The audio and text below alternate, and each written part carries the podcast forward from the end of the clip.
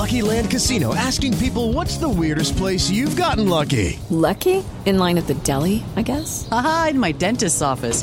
More than once, actually. Do I have to say? Yes, you do. In the car before my kids' PTA meeting. Really? Yes. Excuse me, what's the weirdest place you've gotten lucky? I never win and tell. Well, there you have it. You can get lucky anywhere, playing at LuckyLandSlots.com. Play for free right now. Are you feeling lucky? No purchase necessary. Void where prohibited by law. 18+. Terms and conditions apply. See website for details.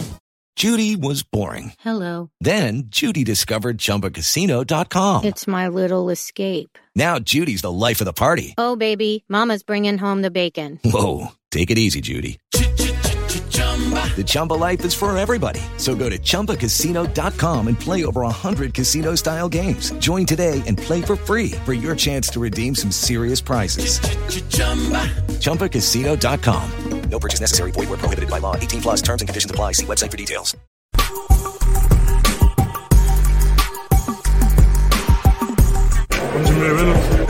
Tony Johnson. This is CJ Walker. This is Isaiah Adams. My name is Brandon Mahan. You watching the Sons of UCF Live. You watching the Sons of UCF Live. And you're watching Sons of UCF Live. You're watching Sons of UCF Live. You're watching the Sons of UCF Live.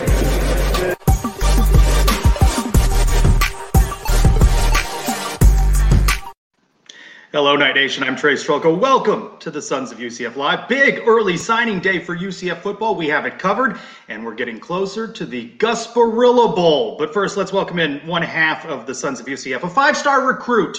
Adam, where is Mike tonight exactly? Look, nobody freak out. Mike did not go to California. I know there's some rumors out there. He's not at UCLA, but we've got you covered. I looked this up. Trace is a guy. Adam's a guy. You guys are in good hands tonight. Mike, though, right? He's taking in the 4A state championship down in Fort Lauderdale. Ryan Schneider's Cocoa High reporter on the scene. So Ryan Schneider's Cocoa High team is playing both of our alma maters, the Cardinal Gibbons Chiefs, now. So Mike is on the scene live. I don't expect any game-breaking updates from Mike, but good luck to all the combatants down there, Cocoa and Cardinal Gibbons. Good luck to them. Good luck to Ryan Schneider. We're going to get into a little bit more on recruiting, but I want to bring an update. Last week, we had offensive lineman Sam Jackson on, and we talked about the fundraiser he was doing Saturday at the silent auction, in which there's my mug. We donated the mug and an opportunity to appear on Sons of UCF pod live show. And an interesting little bidding went on there. Sam really wanted the mug, and someone else really wanted to be on the show. Sam's an old pro at this. He was on the show just a couple of days earlier. So they split the prize. There was some bidding going on. Sam's got the mug, very happy about that. I took a picture with him. And Missy won the opportunity to be on the show. You may know her as Missy McAwesome, right? So you've seen her. You met her at the tailgate, Adam. So she'll be joining us probably after the holidays. And you mentioned California. I got into a little bit of a bidding back and forth with a 12-year-old over, can you see this? A little show and tell this Thursday. This would be your Dylan Gabriel, the DG, the brand. This is a game-worn cleat. But, you know, I mean, I didn't really want to go get too carried away on this. I will tell you that the Sons of UCF package generated more funds for Sam Jackson's Foundation, Orlando Realtors, and their work. More than $7,000 raised during the silent auction. The Sons of UCF raising more than Dylan. And I talked to the 12-year-old winning bidder because I was only willing to go so far with this prop. He let me borrow it, so I'm returning it to him. He gets the game-worn shoe back, and I get a 30-second prop. Did you fleece a 12-year-old? No. He won the bid. And I asked to borrow the basket and talk to his parents and explain the whole thing. And they watched the show, they know. I'm sure, yeah. It is all on the up and up. So congratulations to Sam, Orlando Realtors, raising more than $7,000 and distributing toys to kids in need. We were happy to participate. Sam's got his mug. And for a couple of days now, I've housed DG, the brand paraphernalia in my house. Is there an air freshener? Does it smell okay? No, it's there's a shirt, there's the game worn cleat, which is autographed, and that's really what he wanted. So that's the update. Of course, news today that Dylan announced that he will be at UCLA, not Ole Miss, as we were 1,000% sure a week or so ago. Yeah, obviously bittersweet. I mean, there are certainly some hurt feelings. You hate to see somebody leave UCF, but it sounds like he found himself a good spot. And I think we all should, tip our cap to him, wish him well. He did a lot of great things at UCF, and hopefully he goes on, has a healthy career at UCLA and in the future. So I know there's some hurt feelings. It always sucks when there's a breakup and you're the person who got broken up with. But let's tip our cap, wish him well, and move on. We have an exciting group of kids coming in this signing class, Trace. We have a lot of things to be excited about. So, we give Dylan our best wishes and we move to the future. That's correct. That signing class, big booms out of East Orlando for early signing day. Gus Malzahn's first recruiting class. A lot of statewide kids. He wrapped up some in Central Florida, Lakeland, Sanford, Seminole High. What are your impressions? What strikes you about this first Gus Malzahn class? Yeah, really good class. There's a lot of good players, a lot of talent. I think depth across the board in a few key positions, a lot of people to be excited about. So I like that, a lot of the recruits are definitely going to be guys who can make an impact early on. Gus talked about that in his press conference. He sees these guys as NFL guys, sees these guys as folks who can come in and make the depth chart really early. So I think he obviously went out, found the opportunity to find kids who fit his scheme, fit his need. I think both him and T-Will on the defensive side have brought in some really good players. So I think the bar's raised, obviously the best recruiting class in Knight Nation history. So I think there's definitely a legacy to be built with this class. I'm really excited to see how they do. Well, I promised on Twitter @SignPez today that we would hopefully have some guests stopping by. We're going to talk to one of those recruits right now. He is Caden Kittler. He is out of Texas. Caden, thanks for joining us on the Sons of UCF Live. Absolutely. Glad to be here. And welcome to Knight Nation. What has the last couple of days been like for you leading up to signing day? It's been exciting. It's definitely a day that I'm going to remember for a long time. The love from the fans and just like the feel of the day. It's just been great. And Herb Hand, no doubt, right? Primary recruiter for you? Yes, sir. Tell us about those experiences and those conversations with him. So Coach Hand actually recruited me when he was at Texas. So we've been talking for a while now, and he was one of the first coaches to start recruiting me. So I knew he was always going to be special to me. And it's just convenient that he went to UCF, which is a school that I would go to. But those conversations have been real fun. On one of the home visits, we actually went to the gun range, had a lot of fun there. He was popping off our AR. So it's been a good experience getting recruited by Coach Ham.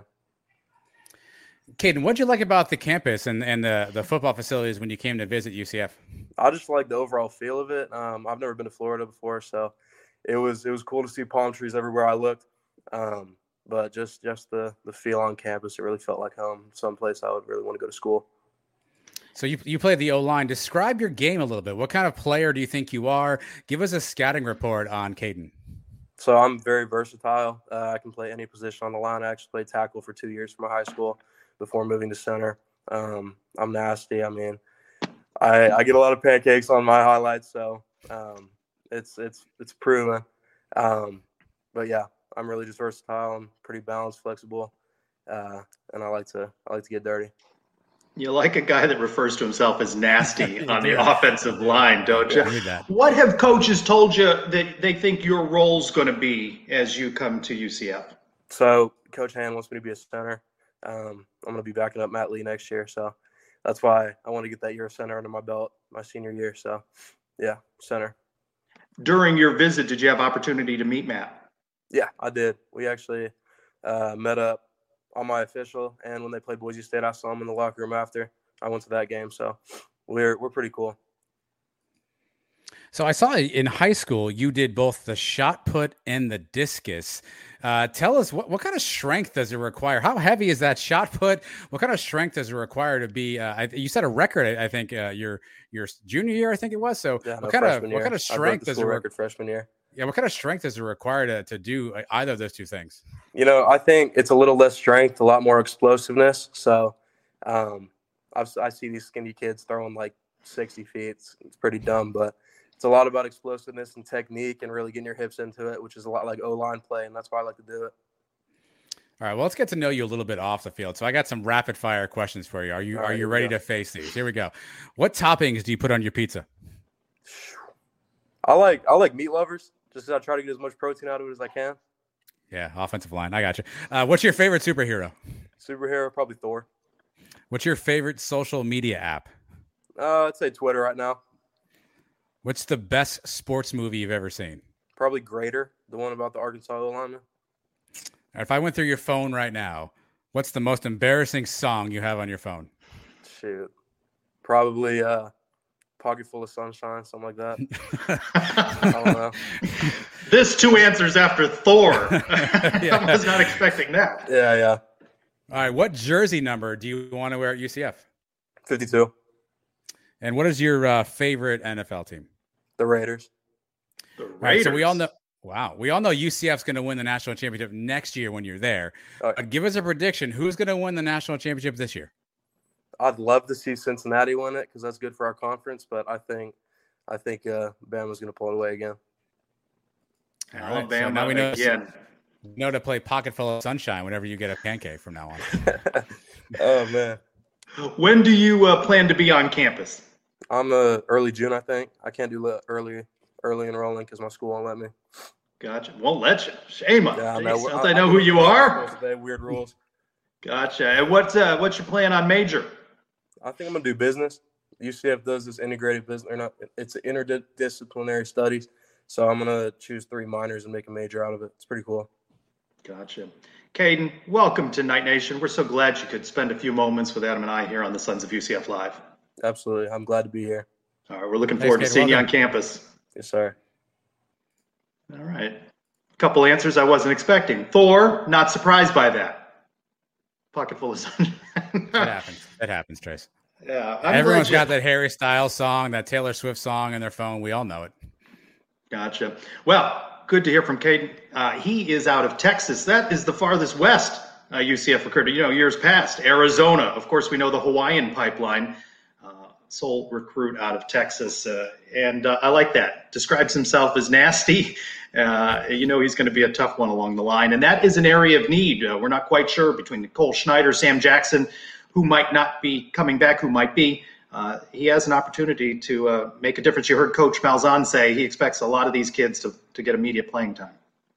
Yeah, I mean, obviously we don't want anyone to get injured, but we saw Matt Lee go down a few times this year. We saw the rash of injuries that we had just across the board. So depth is certainly going to be something that we need. So definitely excited to see Caden get in there. Again, a guy who calls himself nasty and versatile. I think those are 2 words you definitely want to hear from an O lineman. So can't wait to see him in the black and gold.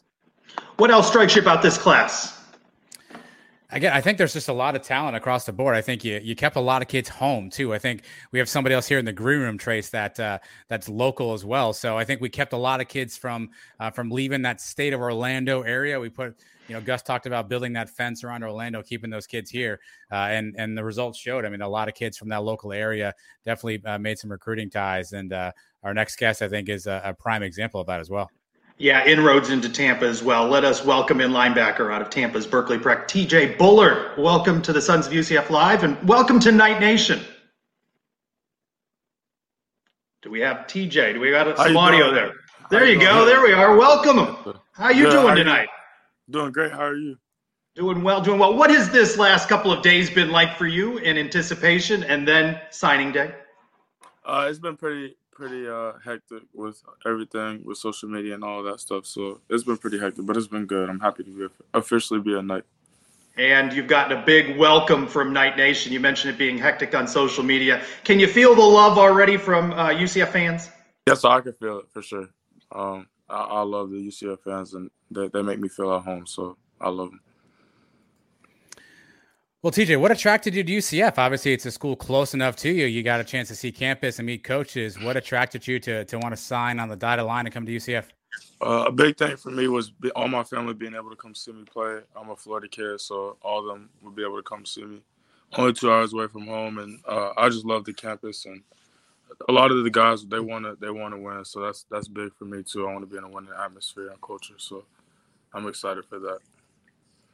Who was your player sponsor rep when you were on campus? Did you get a chance to meet a lot of players in your recruiting, and who did you get a chance to bond with and spend time with? Tatum Bethune was my guy. He showed me around the starting linebacker. He was super cool, and I hung out with Jeremiah and all a lot of the defensive dudes. And I took my official with my friend X, so O'Keefe. I was with Ryan O'Keefe a lot too. What is it like growing up in the Tampa Bay area? You know, prime competitor for UCF is that team in Tampa, South Florida. So they give a run at you. Yeah, yes, sir. They were my second offer after Louisville. They're going to build a good program, so I have nothing but respect for them. But I'm happy to be at night. You've had opportunity to meet with Coach Malzahn. What's your impressions of him? He's an awesome dude. He makes me feel at home, and he just has a good energy to him. I like him a lot. I was cool story. I was his first recruit and at UCF to walk through his door. So that's a cool moment for me. Well, you mentioned you played linebacker. What do you most about playing linebacker? Is it hitting people? Is it coverage? What do you like most about being a linebacker? Everything. I like how you're in the middle of the field and you can cover and. That's my dog. I'm sorry. You could go cover and go sack the quarterback and get tackled. So it's there's unlimited opportunities. You're not zoned in on one thing. So that's what I love about it. What's your dog's name? Yeah, what's your dog's name? Ali and Sink. Got two. Going for a trip. Another walk and talk. This guy's still on your walk and talk. He's got the walk and talk down. There we go. Yes. There we go. There they go right here. All right, well, we heard about your game on the field. Let's get to know you off the field a little bit. So I asked Caden these same questions, so you're going to face the rapid fires. Okay. What do you put on your pizza? What I put on my pizza? I like olives, and I'm a cheese guy, so I'm going to just go with olives. Just olives and cheese, okay. Your favorite superhero? Favorite superhero? I like Black Panther a lot. That's my guy. And nice. Not superhero, but I love Joker. That's I look up to him. Okay. You look up to the Joker?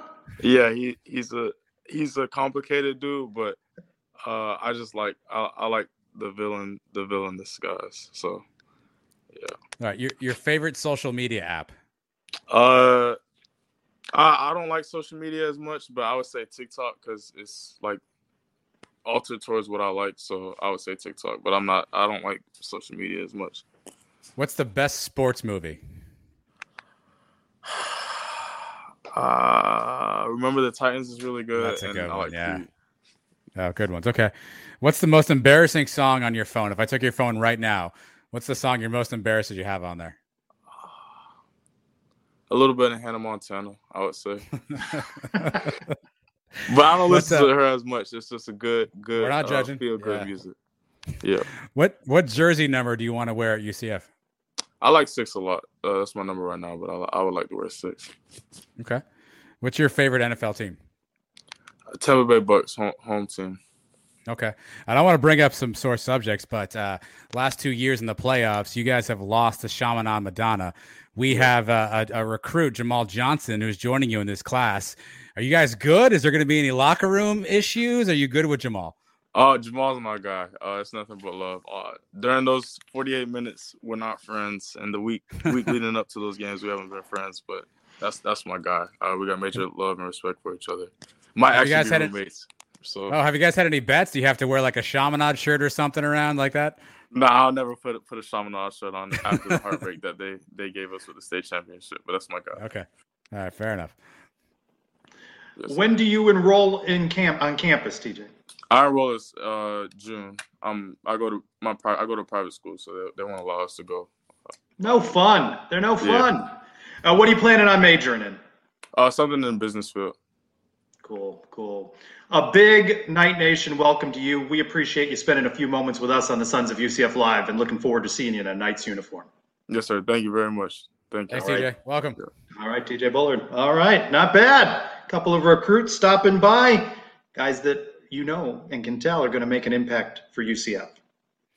Yeah, good kids. Obviously, it's good to get to know them early on. I'm sure hopefully at some point we get a chance to catch up with them down the road. And it's always fun when you meet them when they're kind of younger and you kind of hear some of the youthful exuberance, and you see them 4 or 5 years later and they're veterans and they got the media savvy and all that stuff. So definitely two kids to be excited about. Again, it's a good class, Trace. And TJ was he mentioned it kind of briefly there, instrumental. He brought I guess I want to give him all the credit, but one of his teammates from Tampa, Berkeley, Xavier Townsend, made a late minute flip from Iowa State and came over here to UCF. Rumored to think that he wanted to come play with TJ, so he may be the best recruiter on the team so far. So you gotta love that kind of energy. Yeah, Coach Malzahn had his media availability Wednesday after all the recruits had signed. I asked him, what was the mark of this team, this recruiting class? And I liked his answer. These guys are on the front end of something really special. All these guys can come in and contribute early. I mean, they're all early. And, of course, I look at it from potential, like NFL potential. You've heard me say that twice. Like, most of these guys, or all of them, have NFL potential, and that's really exciting. I mean, that's what you're shooting for, because we're fixing to go in a new conference. It's going to be a lot of NFL guys in there. And the fact that we've got these guys on the front end and the fact that they're all pretty much going to play, and that's just what we have as far as depth in our program. We need a lot more depth, and a lot of these guys can come in and play, and you'll see some of them out there even starting. So I'm real excited. So probably to answer the question is I see very, very talented young men that have great character. I like how he buries that. But to answer the question in 3 seconds now, after I gave that whole other answer. But I liked what he said. I asked on my Twitter this week at SignPez, do you like early signing day? Overwhelmingly, fans do. There's a lot going on. 72% say they like it, but early signing day, and you see the coaching changes across college football teams in bowl preps, and you wonder now it's really made traditional signing day kind of meaningless. Let's talk a little bit more about this class with Jeremy Brenner. He's the UCF beat reporter at Knights 24/7. You can find him at Jeremy Brenner 1N, correct, Jeremy? Welcome into the Sons of UCF Live tonight. All right, thanks, Trace. Appreciate it, man. All right, so one of the things that Coach Malzahn was asked about was, a couple months removed now from the announcement UCF moving up to the Big 12. Certainly can see where it opens up a couple of more doors. We see that flip on Iowa State to UCF. Absolutely. That's our soon-to-be conference rival, Iowa State, which I think just starts to show you how much closer UCF is to getting to where it wants to be. And that's, I think, what's so beautiful about this class in particular is that it's graded the highest that any class has ever been in UCF history, but only until next year, because next year's class is probably going to be better. And again, Gus said we're at the start of something very special here. So they're going to come in, and this class is extremely important because 2 years down the line, when you join the Big 12, these guys are going to be expected to be leaders on this team. So I think getting the foundation set up is what Gus is trying to do with this class of 22. And I think he's got a good group of guys, and they're all across the field. And you know what? I'm wearing my Hakuna Matata shirt tonight. I've got no worries about class 22. Well, Jeremy, you heard Coach say that some of these guys, it kind of got buried in there. Some of these guys may even be starters next year. Uh-huh. Obviously, it's hard to predict that up front. But who are the names, if you had to guess or think through who guys might be that crack that starting rotation? Are there any names that come to mind that you think could be really early contributors? Now, the one, I hate to be like the obvious choice here. I think Thomas Castellanos is going to have to get some notice, because you've seen what Scott Frost did when he came here his first year, and same with Josh Heupel. So those two guys, they came in, they had an option to start a veteran guy, with Frost with Holman and Heupel with Wimbush, but they went with the guys that they got. They went with their recruit. And I think Gus wants to do that. And I think he was able to get Thomas Castellanos to see out his vision for the offense. And I feel like with Mikey, it not that Mikey can't perform in the offense, and I think he's done a decent job throughout the year given the circumstances, but I think that Castellanos might be a better vision for Gus. So I think give it a couple of games, maybe, but I expect Gus to go with his guy, TC. On the defensive side of the ball, a lot of kids came in from the secondary standpoint. I think we might all say one of the points of maybe potential weakness next year is the D line. Only one guy on the D line recruit, Jamal Johnson, on the defensive end. Are you surprised that UCF hasn't brought in more depth on the D line? And maybe do you expect that to be a spot where they try to hammer the portal? Yeah, well, that's where you really lose out when you don't get Curtis Perry, because I think if Curtis Perry was there, Adam, I don't think you'd be saying that. And sure. And we'd have that depth right there. And I do think that that is probably the one area where Gus will attack in the transfer portal as these next couple of months go on. He went and got Big Cat from Auburn to be on that edge. So I think I'm with you there. I think D-line, Jamal Johnson's probably gonna be the answer on the defensive side of the ball as to who is likely to get that playing time next season, especially with all of these guys graduating, moving on, doing whatever. And honestly, like, Jamal Johnson is incredibly talented. Like, he might get some playing time next year regardless, even with all of these shuffling pieces. So I think, yes, D-line is probably the one area where Gus still needs to do some work in. And remember, Gus Malzahn came in the spring, so he hasn't really been here a very long time. And while he had inroads, as did some of the coaches in Florida, they haven't had that full time to really recruit like you'd expect them to. Yet they got a lot of recruits out of Florida. 42nd ranked class right now. Is that what you guys have? We have 42. 42, which is the highest ranking I think that we've had in 247 history. So yeah, and UCF, also benefits, of course, by Miami's coaching change, Florida's coaching change, and problems those schools well below UCF. Shocked me to learn really that UCF, with four recruits in Greater Central Florida, a couple out of Sanford Seminole High, that's the most they've gotten out of Greater Orlando. That's hard to believe. Yeah, well, the thing with that is, I feel like Scott Frost wasn't here long enough to really attack Central Florida. And I think you also, like, Josh Heupel wasn't really looking towards Central Florida. And he was looking towards Germany. Yeah, exactly. He's looking anywhere but Central Florida. So I think Gus making Central Florida he makes it a priority, which is important. I think having the fence around Orlando, I like where he's going at that, but he's also not limiting himself to the Central Florida area, which I really like as well. He's looking at Georgia a lot, obviously, with TC coming from Georgia. Have a couple of other recruits from Georgia. You got Caden Kittler out in Texas. So he's not just limiting himself, which I think is important. When you're trying to build something, you can't just subject yourself to one part of the country and immediately look at it. I mean, and that's how college football is as a whole. You look at Alabama, like their quarterback Bryce Young, California, and Matt Corral, who's at Ole Miss, another California kid. So like scouting the whole country is extremely difficult. And I'm not saying UCF should be like Alabama and Ole Miss and go scout California and all that, but as we've seen, we've scouted on the West Coast before. So I think it's important not to just limit yourself and to just basically say, okay, this is Central Florida, but also at the same time, keep them home, because Orlando has a lot of talent. And I feel like it just goes unnoticed because they all leave. Like, there's a whole lot of Florida recruits that leave the state because they want to go win a title at Alabama, or they want to go win a title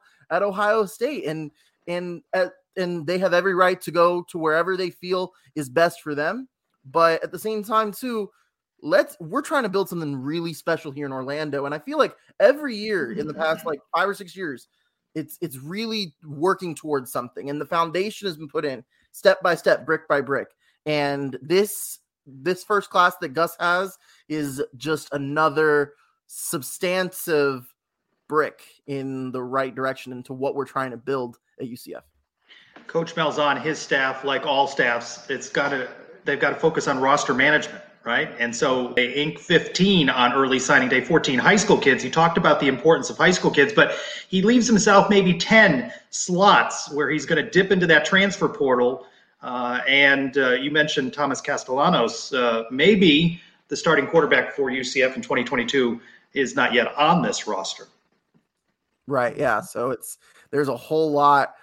I don't envy Gus's position at all. There's a whole lot of, there's a whole lot of talent in the quarterback room. And I can't imagine that the quarterback list is going to stay as it is, even with just adding TC. I think they're obviously one of those 10 slots. Trace is probably going to be used for a quarterback. I know Bo Nix is kind of, coming in the air, and it's an obvious, match.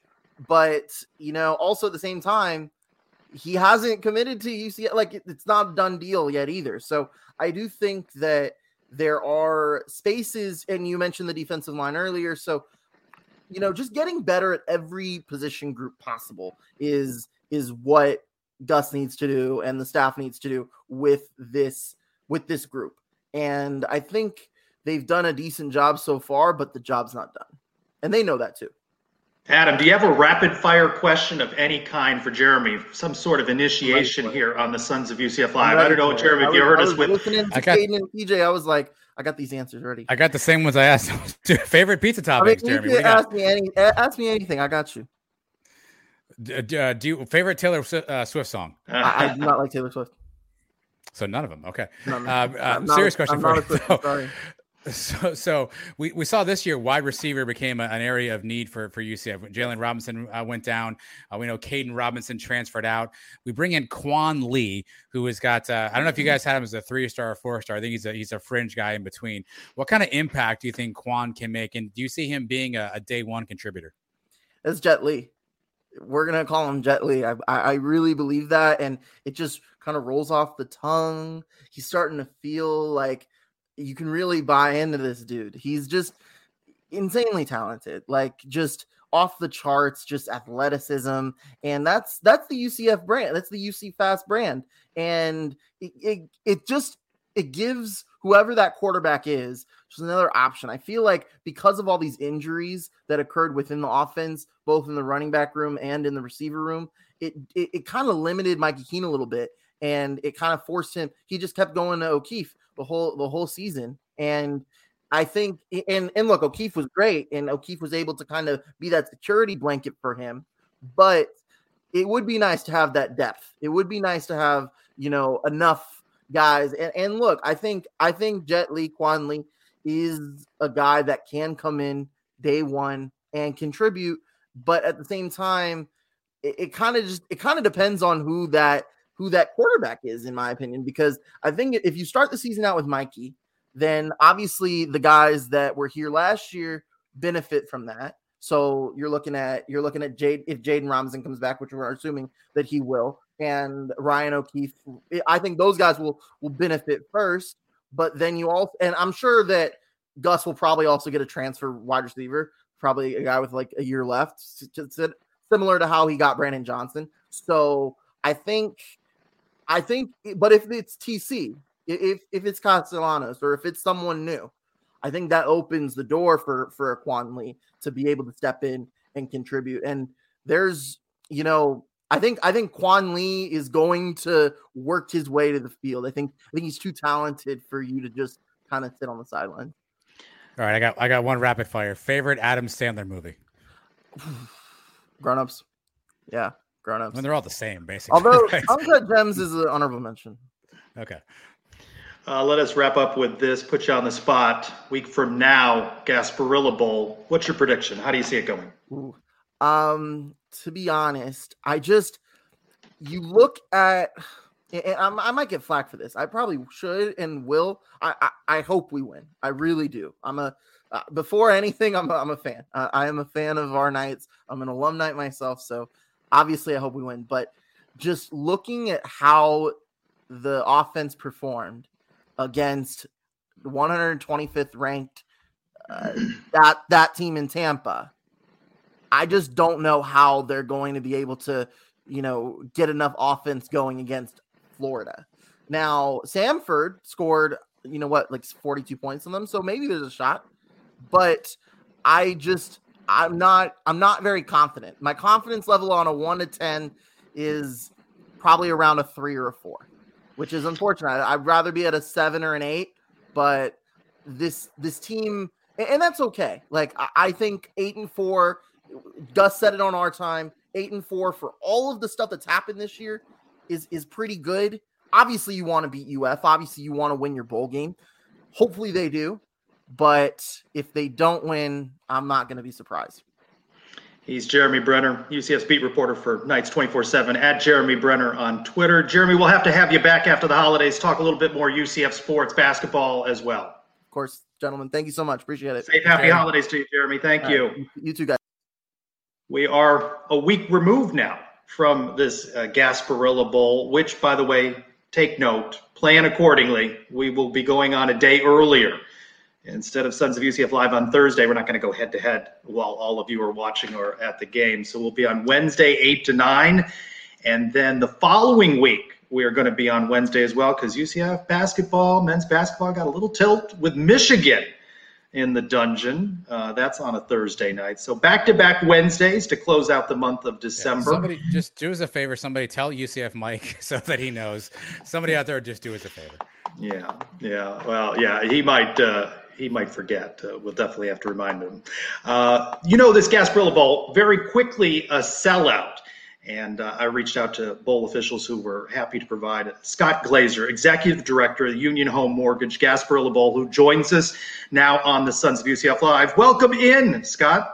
Hey, I appreciate having me, guys. Hopefully you can see me and hear me all right. A little foggy, it looks like, wherever you are. I've got one of these fancy lights on, but I don't think it works. They're trying to make me look better than I am, and I think it's backfiring on me. Well, we can see and hear you. We're glad you're here on the Sons of UCF Live. Peel back the curtain a little bit. Take us behind the scenes. How did you land the Gators in this game? Listen, we, I work for ESPN. We're within a division called ESPN Events, where we own and operate 17 of the games around the country. And so we have relationships with the SEC, ACC, American, and a variety of other conferences. But those are our three primaries. And so obviously, these are two great institutions, two amazing programs that maybe didn't have the year that they wanted, but fortunate for us in the sense that, they didn't go to a New Year's Six game. I know that's the goal of all the guys. But for us, that puts us in perfect position to invite teams like this that are located right up the street from Tampa. It's easy for fans to get to. And when we can make an invitation like that, I think it's a game that everybody wants to see. You initially opened the lower bowl, but quickly had to open the upper. Did the rate at which tickets were selling surprise you and your team? I mean, I'll be honest with you, traditionally for this game, it would not sell the way it did. Our game usually does utilize the lower bowl, which is about 40,000 seats. And the minute we went on sale, announced our teams on December 5th, tickets were just flying. And we quickly worked with the stadium. We knew that there was a demand, and we wanted to make sure we gave every opportunity we could for all the fans from both teams to get into the stadium. Even today, we opened up some standing room only. We'll work with local law enforcement and safety officers and code officials to make sure we're getting everybody that we can in there to see that game. So it's going to be exciting. Scott, obviously we are more pro on the UCF side. From a national standpoint, what makes UCF an attractive draw for a bowl game like this? What elements do they bring that you think makes them sort of something that the nation wants to watch and a team people want to watch?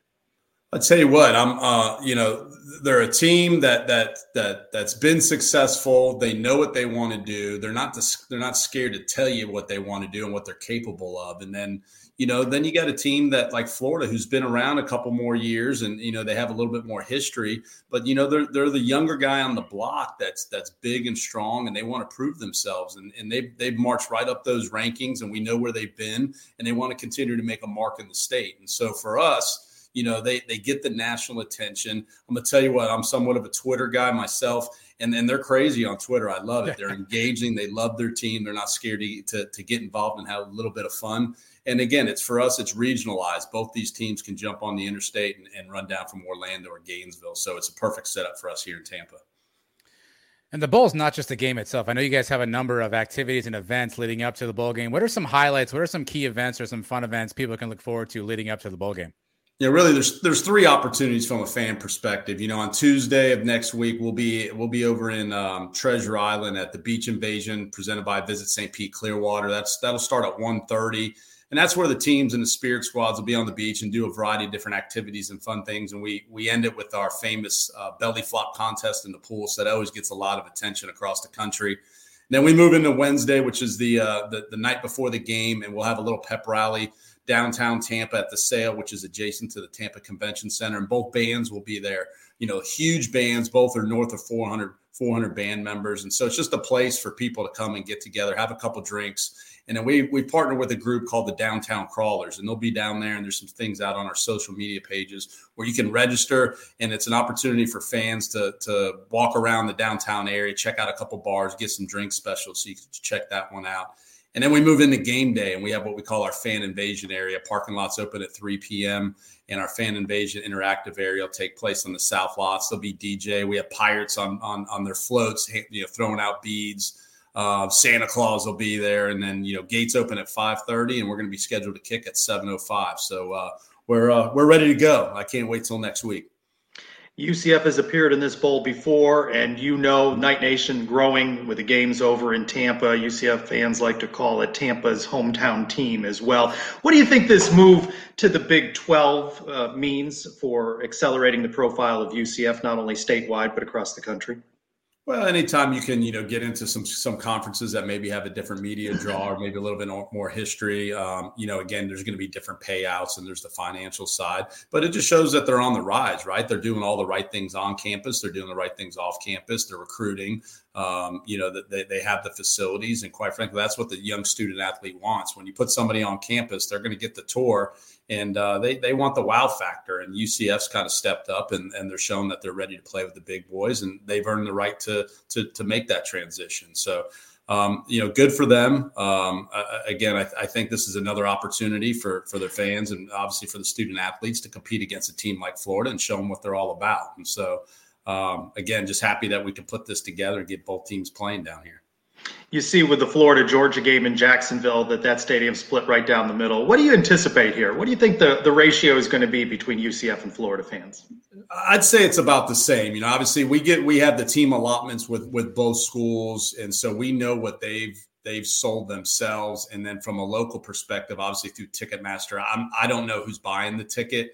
But I'd have to say it's about 50-50. You know, there's going to be some just neutral fans that want to see a great game, but there's going to be a whole lot of black and gold, and there's going to be a lot of orange and blue in the stadium too. So it's going to be, I mean, college football, it's just going to be, it's a packed stadium. Again, you know, your traditional fanfare with the bands, and it's just going to be, it's going to be an awesome atmosphere. Scott, have you had a chance to spend time with Gus Malzahn? And what you know, a big name, quote unquote, coach like that? What do you think he brings to a school like UCF nationally? Again, I think that's it. Big time coach with a big time name. I've got to tell you, I like the name. I saw some of the fans kind of renamed it the Gasparilla Bowl. And so we had a little bit of fun with that. And, you know, that brings some attention to them, brings attention to us and our title sponsors at Union Home Mortgage. But, you know, you get that national name, you're going to get the recruits that want to come play for a guy like him. And then again, you can match it up with things that you have going on campus. You have the academics, you know, you're about graduating student athletes, and then you got the fans behind you. I mean, I see how that stadium bounces, and I've said it a few times on social media. I'd like to see if Ray J can bounce or not. So, you know, you package that all together, and that's what it takes to have a winning program. So it's going to be exciting to see what they do moving forward. What is what's game day like for you? Are you able to watch the game? Are you able to actually enjoy the action on the field? Are you kind of too busy kind of coordinating things and keeping things moving smoothly? Yeah, it's, you know, you might see a play here or there, but between, you know, meeting with the conference officials, you know, the administration from both schools, you know, obviously it's an opportunity for us to entertain and engage all of our sponsors. We have a variety of community stakeholders that are involved. And so, you know, this sets us up for, you know, for the next year, maybe the next couple of years when you have a sellout. You know, this is a showcase for us. You know, we're grateful for these teams and these conferences for accepting our invitation. And we understand the opportunity we have as well. You know, we're in the business for making a dollar. We're trying to, you know, give the student athletes a place to play. But we want to expand the brands for all of our corporate sponsors. And so I'm all over the place. You know, I mean, I don't get in the weeds too much with some of the minor details, but we're a small staff. And so we just continue to move around the property and try to shake hands and make sure we're putting on a good show for everybody that shows up. I definitely think it will be a good show just a week out. Scott Glazer, Executive Director, Union Home Mortgage Gasparilla Bowl. We appreciate you spending a few moments with us here on the Sons of UCF Live tonight. Hey, thanks so much. And if I don't get a chance to meet you, happy holidays to you and all your listeners. You as well. Thank you. All right, we're a week away. Getting closer. Beach invasion. Nice about a bowl in Florida. You can have a beach invasion. I don't think they're planning that up at Fenway Bowl. Look, we've got to win that belly flop contest. That's really all I care about. You can win the battle on the field, Trace. That's fine. We got some big boys up front. We got some Cam Good. I don't know where you're at, but we need to win this belly flop contest. That's really most important. I don't know if it's televised. I need to get some updates. We'll get Scott back on maybe after, and he can give us a breakdown of the belly flop contest. Do we really want to see that televised? You're looking for fodder for next week's show. You want a slow-mo, some belly flops or something like that? Yeah, I feel like ESPN The Ocho. I mean, that feels like a primetime event for that kind of channel. Mike, of course, on assignment tonight, state playoffs. But he mentioned on your show earlier this week that he may be one of the few people doing the double dip, sunrise. Yeah. Men's basketball Saturday, the bowl game Thursday. Men with a very important win Wednesday night, that strange conference game that kicked things off while non-con play is going on, 65-48. You would have known that it'd be the final score after watching, 19-18 at the half. Yes, it was a dreadful, just rock fight of a first half. But obviously, second half Johnny, I guess, he turned it on, and we figured out a way to come out with a nice early conference win. You can look, every conference win, particularly on the road, is always a big deal. I know sometimes the teams aren't great, but when you can win on the road in conference, it always helps out. 1-0 on the board to start. So first conference win of the year. Hopefully there's many more to come. Brandon Mahan, we talked about a little slow start for him. We needed him to get going. He with 18, Darren Green with 17. After the game, Coach Dawkins in his post-game interview with Mark Daniels on the radio, a little bit of video from that as well. He talked about the play of Brandon Mahan. Brandon's playing well. He's finding his rhythm now, and he's really helping our team. I thought closing the game down the stretch, he was terrific, with the ball in his hands, making the plays that we typically know Brandon makes for us. And well, UCF 7-2 now, 1-0 in conference play. They face not the same Florida State team that they beat up in Tallahassee. You remember that one. Brandon Mahan with a big game in that one. What do you have, 32, I think it was? He did, night? 32, yep. Yeah. They beat Lipscomb, the Seminoles did, on Wednesday. They're 6-4 now. That's Saturday, 3:30 in Sunrise. Then the Knights return home, North Alabama, next Wednesday. I guess we're going head-to-head with that, but it's not the same as going head-to-head with the Gasparilla Bowl. So we'll take our chances going head-to-head with that one. Let's go around the kingdom before we open the mailbag. Women's basketball, they're 8-1, and quite honestly deserve to get some votes in that top 25, move into that top 25. They went on the road at Seton Hall, 68-56, at Mercer, 61-47. They now face Iowa. At Iowa, so that one coming up on Saturday evening, so that is a big one. Volleyball season ended, we know, recently in the NCAA tournament, but McKenna Melville, third team All-American. She's been named to the All-American list 4 straight years, and of course she's coming back. Also pretty smart, first team academic All-American. You were first team, weren't you? Were you first team academic All-American? Yeah, multiple years. Women's soccer, Darja Raji earned Scholar All-American honors. And how about this one? Kicker Daniel Obarski of the Knights football team, Military Bowl, 3M STEM Scholar Athlete. Smart guy there. A lot of kudos for our athletes. It's late in the show. Maybe nobody's watching. Did you see the press release that came out when they announced Obarski and for this award? I did, but I don't know what part you mentioned. Did you see his GPA? 3.4? I think it's 3.4, yeah. That's nothing too shabby. I mean, McKenna's got a 4.0, I think I saw, something like that. 5.6. Right? I mean, she's through the roof. I'm just saying, just throw it out there. Wide right again. What are you going to do? We give him his due. Baseball releases its schedule. Guess who returns to the schedule? We missed him during COVID times. I know we're not out of COVID times, but with the season disruptions. Siena, that is the opening weekend for the Knights, February 18th through 20th. Do you remember their nickname? That was going to be my question to Mike, but Mike's on assignment. They are the Siena Wild Jackets. They are the Saints, and their mascot is the Saint Bernard. Wow, who knew? Yes. Did we miss Siena? I didn't.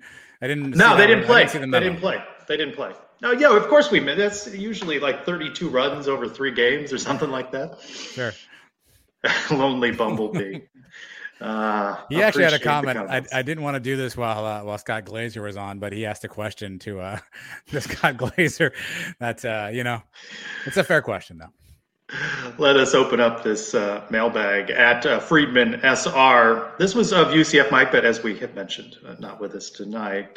Is he rooting against Who's he rooting more against, Al-Qaeda or ISIS in the basketball game? That what he means is this Sunshine State Classic, right? This is a well, yeah. I assume he means Miami playing Florida. I assume is the parallel he's drawing here. I think you know what? I think Mike would go more Miami in that matchup. Miami. I think that would be his pick. Speaking for Mike, which I don't want to ever do, I think Miami would be his pick.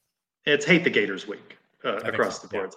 A familiar respondent to our questioned requests is at Zeebles UCF. Says the Sons of UCF are famously anti-buying player merch. Did I show you the gift basket that I borrowed from a 12-year-old? No, I didn't buy it. I didn't buy it. But it's got the Dylan Gabriel shoe. It does. That's the problem. And so Zeebles wants to know, would you guys be willing to buy some Bo Knickers if it brought Bo Nix to UCF? And he's also asking, when is Paper and Lace going to get in on this and buy us some players? NIL ain't getting any cheaper. Yeah. I mean, somebody on the team get married, then we can talk. So we're going to need an engagement to pop up soon on the team. You know, look, here's the challenge. Obviously, as a fan base, you recognize that players want to go places now where NIL deals are possible for them. So where they know communities and schools and areas are going to support their brand, their business, they're going to want to go there. So that's going to require all of us at some point in time to reach into our wallets and pull out a couple of shekels to buy a shirt or an air freshener or a hat or whatever. So I'm not opposed to doing it in general, but I don't think I want to make it a practice. If I don't know what Bo Knickers are, I need to see the design of those. Are they loose fit? Are they boot cut? I don't know what I'm dealing with here. Let me get a product design, Zeebles, and I'll get back to you. But I do recognize, to not be the old man, get off my lawn situation, at some point as a community, as a fan base, we are going to have to realize that people are going to look at the support they get in our markets, and that may require all of us to dig around our center console of our car to pull out a couple of quarters. Well, it is a very accurate point because, you know, since the Big 12 announcement, we've seen the $25,000 here, $60,000 here. But you're talking, well, look at University of Texas raising what was it, $50 million for their nonprofit campaign to benefit offensive lineman recruitment or whatever it's called. I mean, that's big time ball. And fan base, donor base in Central Florida are going to have to step up to compete with that kind of money. And while there are allegations, there are allegations that the Florida State commit that flipped to Jackson State. There may be some potential down the line deal with a media rights company and a gaming company that caused that flip. A 7-figure deal is rumored. Nobody knows if that's true. There have not been comments on that yet. But so if my contribution to a $20 shirt can help get a 5-star here, I'm willing to do my part for sure. But I don't know if I'm in the 7-figure range yet where I'm going to start launching, just missiles over to players to come over to play for UCF. At DEIORIO_T, will UCF Mike be bringing a shoe for taunting purposes to the bowl? And Mike responded to that online saying that he might just rip off the shoe he's wearing. Yeah, I assume he'll have two shoes. I hope. I've seen Mike with less shoes on. Sock, shoe, shoe. Is that what it is? Sock, sock, shoe, shoe. I think Mike is sock, sock, shoe, shoe. I think that is the right answer. Yeah, yeah. That sock, sock, shoe, shoe. Yeah.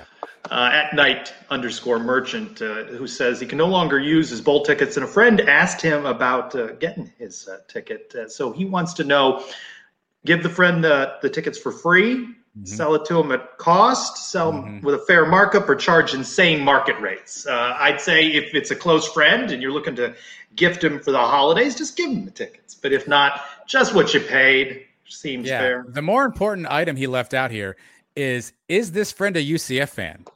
If this is a UCF fan friend, I think you go free or fair market value, or you agree to basically maybe you give him one free and that's it, right? So basically he pays half price for him. If it's a Gator fan, I mean, we got to bring that calculator up a little bit. Yeah. If it's a Cows fan, just say you're sorry. At Cindy Cagallon, how many unsportsmanlike conduct penalties will UF have during this game? More than one, for sure. I'm really interested to see how the Gators come out here, right? It's an interim coach. They already have a new coach in place who will be watching the game. There are a lot of guys who are obviously in the transfer portal. We're hearing rumors that guys who are playing in this game for Florida are then saying, as soon as it's over, the quarterback, we're transferring out of here. So, you know, what kind of ties are they going to have? That's strange, by the way. That's strange. It does not feel good. If I'm Florida, I wonder what you do with that, right? If a kid says, by the way, he could enter the transfer portal after playing UCF and then come to UCF for sure. Yeah, come to UCF. That the unintended consequences of all this stuff, right? Yeah. So, I mean, I think I'm curious to see how Florida comes out. I don't know how much discipline they'll have. So, if the overs under is 1.5, I say take the over. But as Jeremy said, this is a team that struggled to put up 17 points on the Cows, 14 points on Tulane. But, a couple more weeks of Mikey Keene maturing, and, we saw Flash come back, but really didn't have the chemistry with Mikey. And, I saw Isaiah Bowser when I was leaving campus yesterday after the Malzahn presser, and he was walking a lot better than the previous times I've seen him. So, no. Was he wearing the Nidalorian's leg brace? No. Okay, well, that's good news. Yeah, by the way, when you have players borrowing items from the Nidalorian's closet, it's not a good development. At Rejoice Knights, are we expecting any players to sit this game out? Gus has not tipped that, but of course he probably wouldn't. But we've seen some practice footage, and it seems like the name most likely would be Big Cat that could, but it seems like he will be playing. Yeah, he was out there in a photograph that was taken by UCF. Yeah, to your point, we saw Isaiah Bowser doing some sort of high knee pad drills. So it would seem that the guys that we're most concerned about would be playing. Now, there may be an injury or two that we're not sure about. I know Caden Bullard got banged up at the second half of the Cows game. I don't know if we have a status on him. So you might see some injury type stuff, but in terms of sitting out for next season purposes, I don't know if we have anybody in that area. UCF is not doing another media availability this week, but they did release names that will be doing media avails in Tampa, and Quadric was one of them. So I'd like to think that's a positive sign. Rejoice Knights' other question was, what's your favorite Christmas song? Yeah, we did this on the Sun Show, top 5 Christmas songs. Number 1 was Last Christmas by Wham.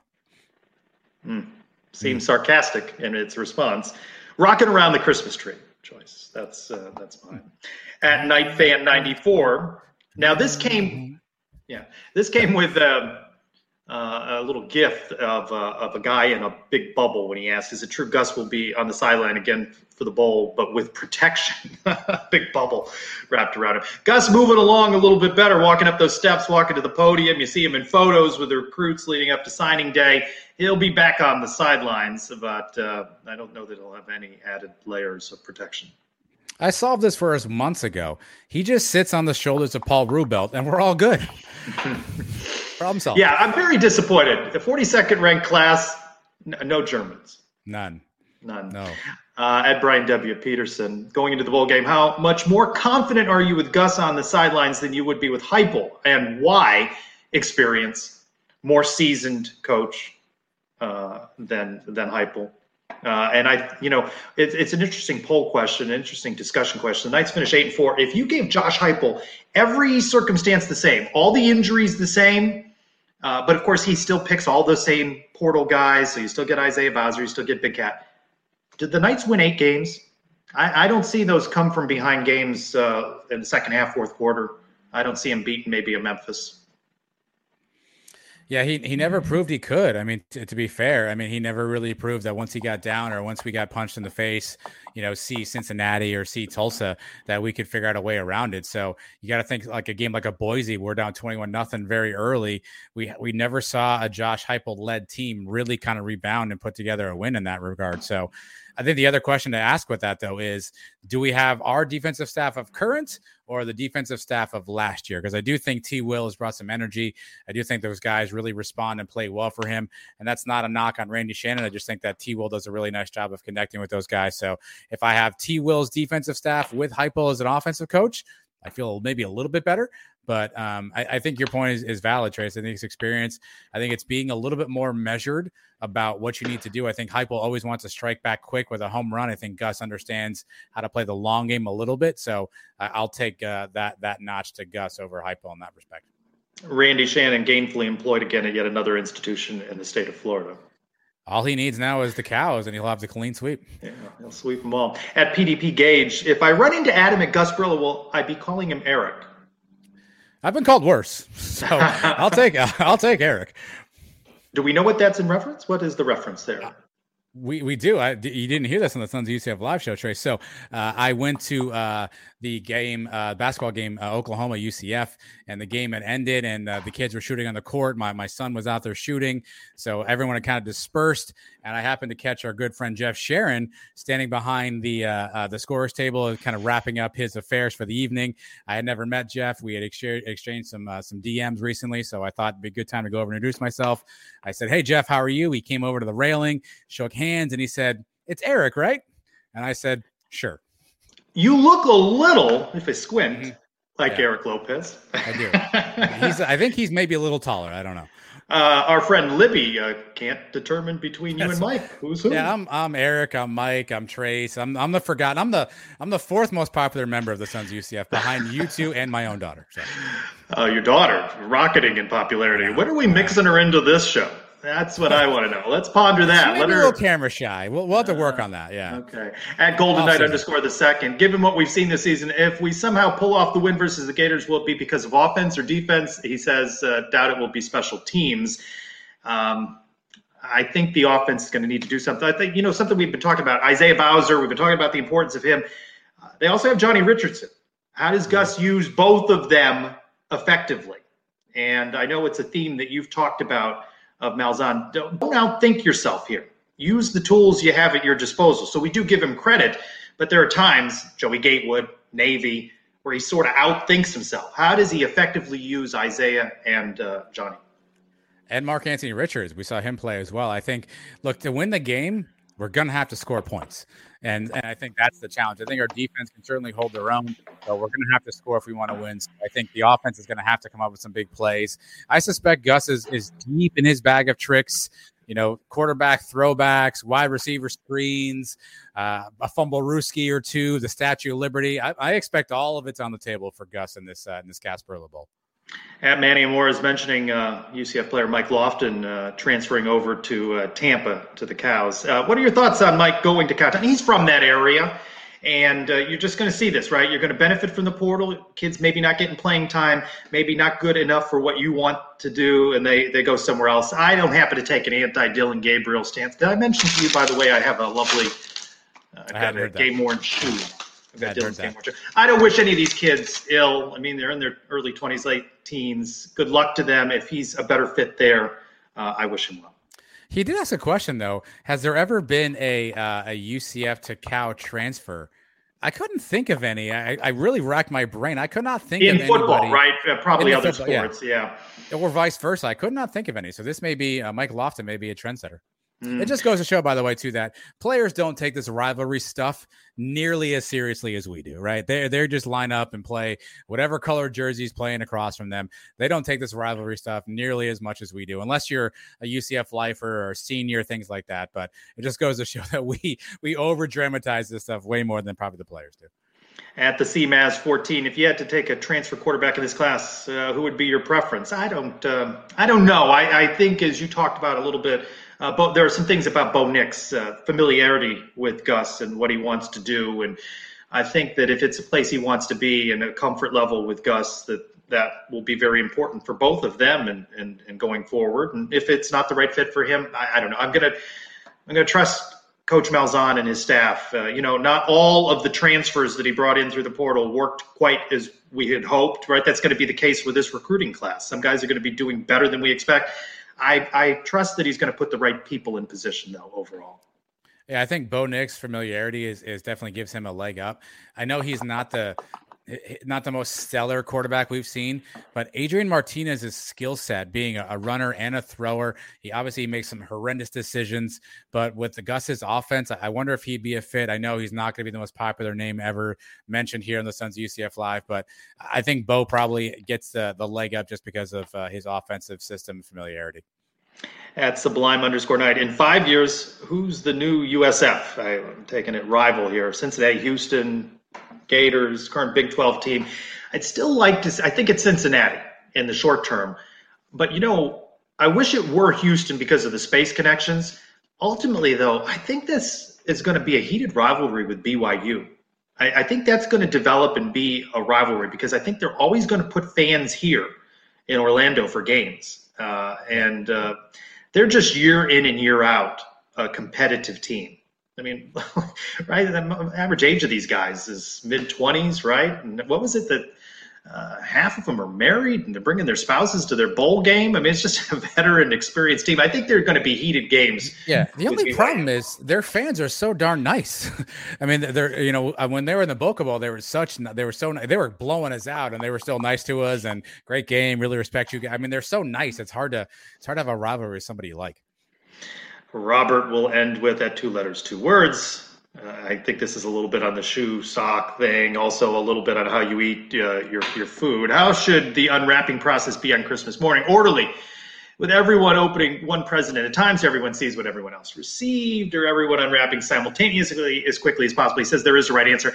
I think, obviously, the right answer depends on the makeup of your family. There's not going to be a one at a time if there are small children involved. It's going to be a frenzy for about 15 minutes. Yeah. And that's going to be the right answer in that household. Older folks, grown children, probably can be patient as they unwrap their package of socks and calendars. Yeah, we do. Kids start opening up bazooka style. My wife and I just sit and watch and try to, you know, each, you know, we're basically playing a man-to-man defense at that point, right? You watch the kid, I'll watch this kid. You see this kid's gifts, like we'll acknowledge them both. So it's kind of bazooka, shotgun, man-to-man defense. Once that's complete, then we go to the rest of the gifts and everyone calms down, at which point the kids have already left, so they don't even care what everybody else got. So it's bazooka, shotgun, man-to-man defense. Not a bad show tonight, even without Mike. Somehow we carried on. Trace is a guy. Adam's a guy. We're going to be okay. T.J. Bullard's a guy. He joined us. Caden Kittler is a guy. He joined us. We welcomed in the executive director of the Gasparilla Bowl, and as well, Jeremy Brenner, new to Knights 24/7. Going to have more Gasparilla Bowl coverage for you next Wednesday. Working on having a Gator insider come in between 8 and 9 and talk about all of the changes going on with the Florida program. Remember, Wednesday night at 8, between 8 and 9, that's when you want to hop on with us. We got a big one coming up in just 1 week. You feeling the excitement? Getting a little more excited about this? Excited. I'm also sad, man. I mean, after this one, I mean, we got like 8 or 9 long months before another one of these. So it's a nice, you know, cherry on top of the season. Again, 8 and 4. We all had hopes for something greater. Obviously, I think considering all the pitfalls that befell us, it's still a nice season. And we go out with a win against the Gators in a bowl game of this magnitude. Scott mentioned it, a sellout. They weren't expecting a sellout. They typically don't sell these out. I'm actually curious, outside of the national championship games, how many other bowls sell out? I don't know if there's a stat on that, but so this is it, and this is the last one. I'm getting excited. It'll be a fun night, and then hopefully a great holiday season. So we are so close at what, 6-7 days away at this point. So can't wait to kick it off in Tampa. We'll join you again next Wednesday. Good luck to men's basketball in Sunrise. Mike, you enjoy that one, and to the women's basketball team at Iowa. Go out and knock out the Hawkeyes. So for Adam, I'm Trace. Go Knights. Go ahead and just charge. Sports Social Podcast Network. Hello, it is Ryan, and I was on a flight the other day playing one of my favorite social spin slot games on ChumbaCasino.com. I looked over at the person sitting next to me, and you know what they were doing? They were also playing Chumba Casino. Coincidence? I think not. Everybody's loving having fun with it. Chumba Casino is home to hundreds of casino-style games that you can play for free anytime, anywhere, even at 30,000 feet. So sign up now at ChumbaCasino.com to claim your free welcome bonus. That's ChumbaCasino.com and live the Chumba life. No purchase necessary. VGW. Void where prohibited by law. See terms and conditions. 18+.